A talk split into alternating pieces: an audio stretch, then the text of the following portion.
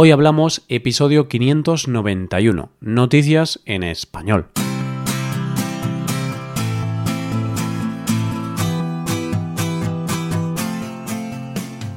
Bienvenido a Hoy Hablamos, el podcast para aprender español cada día. Ya lo sabes, publicamos nuestro podcast de lunes a viernes. Puedes escucharlo en iTunes, en Android o en nuestra página web ya sabes que tienes disponible la transcripción de este episodio y una hoja de trabajo en PDF con ejercicios y explicaciones de vocabulario y expresiones. Este contenido solo está disponible para suscriptores premium. Hazte suscriptor premium en hoyhablamos.com. Hola oyente, ¿cómo llevas el jueves? No sé a ti, pero a mí a veces me pasa que cuanto más avanza la semana, más saturada tengo la cabeza. tengo mucha información y necesito algo que me relaje un poco. Si a ti te pasa, prepárate para relajarte con las noticias de hoy. Empezaremos hablando de una guerra del siglo XXI. Seguiremos con unos hackers y terminaremos con una vuelta a casa. Hoy hablamos de noticias en español.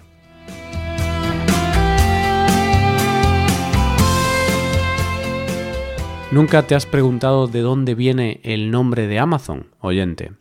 Piensa un poco, ¿no te recuerda nada? Amazon, Amazona, Amazonas. Eso es, oyente, al río Amazonas. Dice Jeff Bezos que le puso este nombre, el del río más largo del mundo, porque su idea era que Amazon fuera la mayor librería online del mundo. Además de que el nombre le venía de perlas, porque como ya sabes, el nombre empieza por A y termina por Z, lo que hace que diga que tiene todo, de la A a la Z. Y este nombre, que la verdad es que está muy bien pensado, le ha traído algunos problemas legales a la compañía. ¿Y con quién? Pues precisamente con el Amazonas. Te cuento, oyente, hay un organismo que se llama ICANN, la Corporación Internacional de Asignación de Nombres y Números, que en 2012 pensó que había que expandir los dominios de Internet.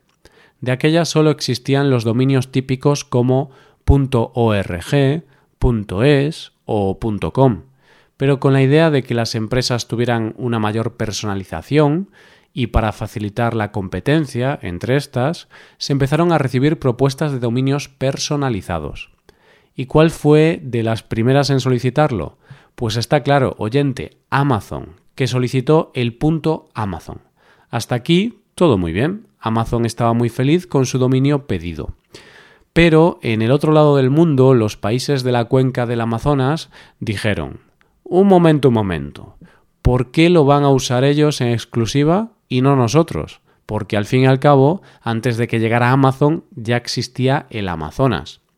Así que estos países, Bolivia, Brasil, Colombia, Ecuador, Guyana, Perú, Surinam y Venezuela, llevan ocho años peleándose con Amazon para ver quién puede usar el dominio. ¿Y qué es lo que piden estos países? Pues básicamente lo que piden es como una custodia compartida. Es decir, no se niegan a que el gigante empresarial pueda usarlo para productos como, por ejemplo, ebooks.amazon, pero que no lo tengan exclusividad. Dicen que para ellos tiene un valor histórico y cultural, que si pierden esto es como si perdieran algo que les pertenece de toda la vida. Pero, en realidad, la guerra no es tanto por el dominio .amazon en sí, sino el hecho de no poder usar ese dominio en ningún caso. Es decir, ellos no quieren tener que pedir permiso a Amazon para poder promocionar su territorio con algo tan simple como poder poner turismo.amazon. ¿Y qué dice Amazon? Básicamente se niega a darles esa soberanía y tampoco quiere compartirla. Amazon está de acuerdo en que los países tengan .amazonas o .amazonia, pero no .amazon. En todo caso, les concedería dominios de segundo nivel, como por ejemplo .br.amazon, es decir, uno para cada país. Y como decía el poema, poderoso caballero es don dinero. Así que Amazon les ha propuesto, además, darles 5 millones de dólares en lectores electrónicos Kindle para que se olviden de todo esto. Pero no hay nada que regule que una empresa no se pueda quedar con el nombre de una región. Sí, el ICANN lo tiene en cuenta. Una empresa solo puede hacer uso del nombre de un territorio geográfico con la aprobación de las autoridades locales. Pero entonces, ¿dónde está el problema? Amazon no se podría quedar con el dominio, ¿no? Mm, no es tan sencillo, oyente, porque Amazon es el nombre del territorio, pero no de sus traducciones. Es decir, en este caso es el nombre en inglés. El tema es que tienen que ponerse de acuerdo y si no, pues será el ICANN quien tome una decisión y resuelva quién lleva la razón o cuál será el uso de este dominio. Y al final, oyente, esto es como la lucha de David contra Goliat, una empresa que crece cada día con muchísimo poder contra una región del mundo cada vez más devastada y que es urgente proteger. ¿Quién ganará? No sé, la verdad. Ambas partes tienen sus razones y no está claro a quién se la darán. Vamos con la segunda noticia de hoy. Atención, pregunta. Imagínate, oyente, que por la razón que sea quieres acceder al portátil de alguien. ¿Qué harías? Pues supongo que buscar su contraseña, ¿no? Sí, pero ¿y si necesitas su reconocimiento facial? Pues necesitarías a esa persona para que lo activara. Pero ¿y si esa persona no está? Pues no sé, Roy, sin su cara es imposible, supongo. Pues esta es la pregunta que se hacían unos niños para utilizar el ordenador de su padre. ¿Cómo podemos activar el portátil si necesitamos el reconocimiento facial? Y te dejo que sigas pensando la respuesta, solo te digo que lo consiguieron. Unos niños. ¿Cómo han podido conseguir eso unos niños? pues te doy un dato más. El padre de las criaturas es político. ¿Y eso qué tiene que ver? Bueno, te voy a contar la historia del eurodiputado irlandés Matt Carthy. Dice este hombre que empezó a sospechar que algo pasaba en su ordenador porque siempre que se dejaba el portátil en casa, la batería se agotaba en muy poco tiempo.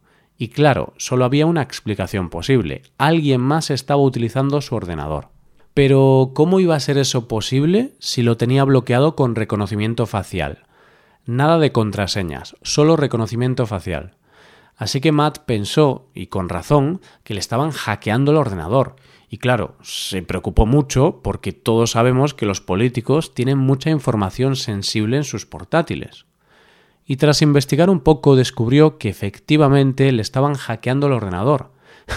Pero la sorpresa fue que no lo estaba haciendo ningún hacker contratado por un político de la oposición, sino que el hacker, o en este caso los hackers, estaban más cerca de lo que él creía, concretamente en su casa. El enemigo en casa. Qué fuerte, ¿verdad?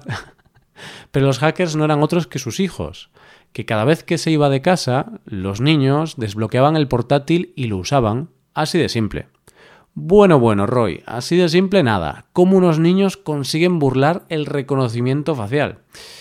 Hombre, es que esto sería muy complicado para cualquier niño, evidentemente, pero no cuando tu padre es político, porque los niños, que no se les puede negar que son listos, cogieron la foto de su padre de un panfleto y la usaron para desbloquear el ordenador y usarlo cada vez que les apetecía. Lo que está claro es que yo no sé si fiarme mucho ni de los reconocimientos faciales ni de la supuesta inocencia de los niños.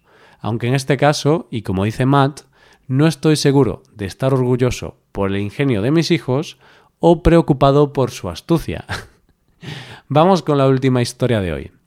Cuando conocemos una historia de la fuga de una cárcel, normalmente lo que conocemos es cuándo se produce da igual que sean películas o en la realidad. Sabemos cómo el preso lo ha planeado, sabemos cómo lo ha hecho y sabemos, por supuesto, si después lo apresan o no. Pero pongámonos en el caso de que ese preso se ha fugado con éxito y que nadie lo encuentra. ¿No os habéis planteado nunca qué pasa después? ¿Cómo es la vida de esos fugitivos? ¿Dónde van? ¿Qué hacen? Sí, oyente, sé lo que estás pensando. Es algo un poco incompatible con la vida de fugitivo. Si supiéramos todo eso, pues no serían fugitivos. yo no sé tú, pero yo me los imagino en un país tropical, al sol, viviendo la vida loca y felices y orgullosos de haber escapado de una prisión y de la policía.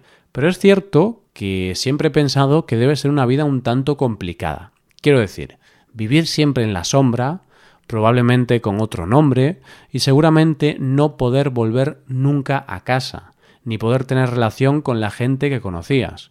Vamos, que te tienes que inventar una nueva vida.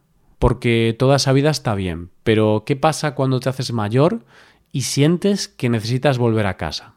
Pues la respuesta a esto la tenemos con un recluso austriaco de 64 años que se ha entregado a la justicia de su país después de llevar fugado desde el 2008. Este hombre, del que no ha trascendido ni su nombre ni los delitos por los que fue acusado, se fugó en el 2008 de una cárcel de Austria cuando le quedaba por cumplir al menos medio año de prisión. Hace unos días y después de 10 años se presentó en la comisaría de la estación de trenes de Salzburgo y dijo que se quería entregar. La policía, como te podrás imaginar, no daba crédito a lo que estaba pasando. Así que lo primero que hicieron fue comprobar quién era este hombre, si era verdad o si solo era un loco que no tenía otra cosa que hacer que ir a una estación de tren un sábado por la noche. Pero una vez comprobado que sí, que era cierto, lo detuvieron y las autoridades judiciales lo enviaron a una cárcel de Salzburgo. Pero la gran pregunta es, ¿por qué? ¿Por qué después de 10 años y sin que nadie supiera dónde estaba, se entregó? El hombre dijo que se había fugado a España, más concretamente a Tenerife, en las Islas Canarias. Había pasado allí todo este tiempo, pero dijo que Tenerife mm, ya no le parecía tan bella. Ya había vivido muchos años allí y le apetecía volver a casa. Dijo además que era mayor, echaba de menos su país y quería envejecer en casa. Pero vamos a ver, hay algo que no entiendo. Por mucho que eches de menos a tu país, vuelves para enfrentarte a otra pena, al haberte fugado, a saber cuánto tiempo puedes pasar en prisión. No tiene mucho sentido. Bueno, oyente, es que eso no es del todo así. Resulta que en Austria, si te fugas y te pillan, no tienes otra pena adicional, sino que vuelves y cumples lo que te quedaba por cumplir de condena. Es decir, que este hombre solo tendrá que cumplir el medio año que le quedaba. Así que en realidad es como si estos diez años no hubieran contado. Vamos, que es como si hubiera salido con un permiso de 10 años. La verdad es que tampoco está tan mal. Te fugas y cuando te aburres dices, venga, va, vuelvo y cumplo lo que me queda. y esto es todo por hoy. ¿Qué te han parecido las noticias? Puedes dejarnos tus impresiones en nuestra web. Con esto llegamos al final del episodio. Te recuerdo que en nuestra web puedes mejorar tu español de distintas maneras. Por un lado, puedes hacer clases por Skype con profesores certificados y nativos de España. Y por otro lado, puedes hacerte suscriptor premium para poder acceder a la transcripción y a una hoja de trabajo con cada episodio del podcast. Todo esto lo tienes en hoyhablamos.com. Esto es todo. Mañana volvemos con un nuevo episodio de conversación real y sin guion entre dos nativos. Lo dicho, nos vemos en el episodio de mañana. Pasa un buen día. Hasta mañana.